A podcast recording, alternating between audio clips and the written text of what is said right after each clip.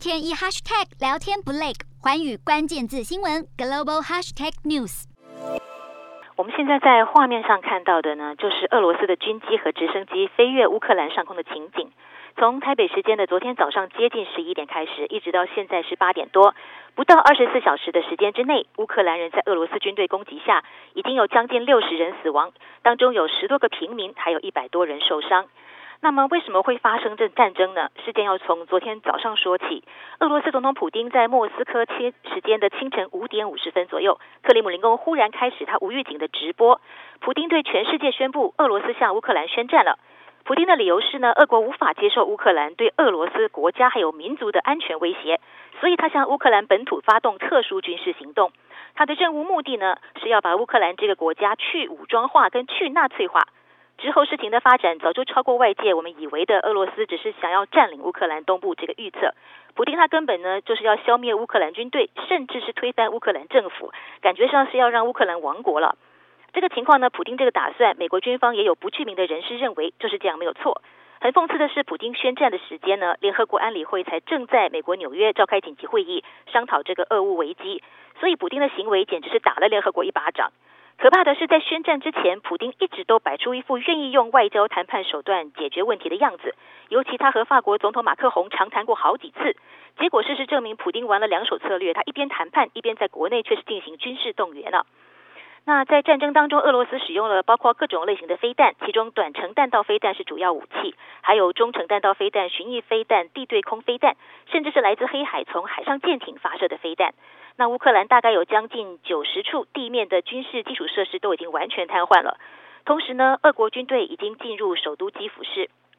啊，基辅市所在的地区基辅州，基辅市内的国防部还有情报局大楼，昨天就遭到空袭了。俄军还计划用伞兵空降基辅来做渗透。另外呢，乌克兰第二大城哈尔基夫，还有南部港口城市敖德萨，还有马里波尔都遭到攻击，等于是全面的进行了攻击。最可怕的是，乌克兰总统府证实，在一场激战过后，俄军已经占领了车诺比核电厂。对于俄罗斯来说，他们不过是占领一座已经废弃的核电厂，但是即使废弃呢，车诺比还是能够造成污染的。所以，当今欧洲面临的最严重的威胁之一，反而是车诺比的安全，连核安都产生了危机，都已经没有保障了。这样的恐怖行动会维持到什么时候呢？克里姆林宫方面说，普丁会根据行动的结果还有效益，来决定对乌克兰的军事行动什么时候结束。外界呢是有人预测，说不定这个侵略行为会持续十到十五天之久。当然，反过来看，乌克兰方面也不可能乖乖的坐以待毙。乌克兰军队当然有回击，乌克兰军方宣称是击落将近十架的俄罗斯各种军机，还击毙俄罗斯士兵。不过这都遭到俄罗斯否认。另外还有两艘俄国货轮在亚速海被乌克兰军方攻击。乌克兰军方还下令所有年龄在十八到六十岁之间的乌克兰男性，即日起不准不准出境，为期至少九十天。这个目的是在保证乌克兰的防御还有及时动员的能力。乌克兰总统泽伦斯基也在推特上宣布要提供武器给想捍卫国家的任何人，呼吁全国民众一起捍卫家园。泽伦斯基在台北时间的昨天下午，也就是开战几个小时之后，他宣布和俄罗斯断交。形势这么可怕，乌克兰的领空当然早已全数进空了，已经完全没有民航机、货机之类在乌克兰乃至是东欧邻近乌克兰国家的上空飞行了。在这种情况之下，民众纷纷出逃是可以预见的。乌克兰人民纷纷逃往邻近国家，像是波兰还有摩尔多瓦。首都基辅呢，更是出现了逃难潮，大批民众开车朝西边逃，出城的公路是塞得满满的，民众抢买汽油，抢着提钱，这些地方呢都大排长龙。然后像是地铁站呢，因为兼具防火、防空避难的功能，所以也是人满为患的。还有基辅居民呢，抢搭火车逃命，这些景象呢，都是呃逃难的景象随处可见。至于飞机，则是我们之前说过了，因为飞不出去，空中交通已经中断了。乌克兰人民现在都变成了战争难民，那俄罗斯人怎么看呢？俄罗斯人民忽然成为了侵略者，那他们大致可以分为年轻的反战派，还有中年以上的主战派。主战派不少人认为啊，乌克兰自古以来就是俄罗斯的麻烦制造者，所以普丁是打得好。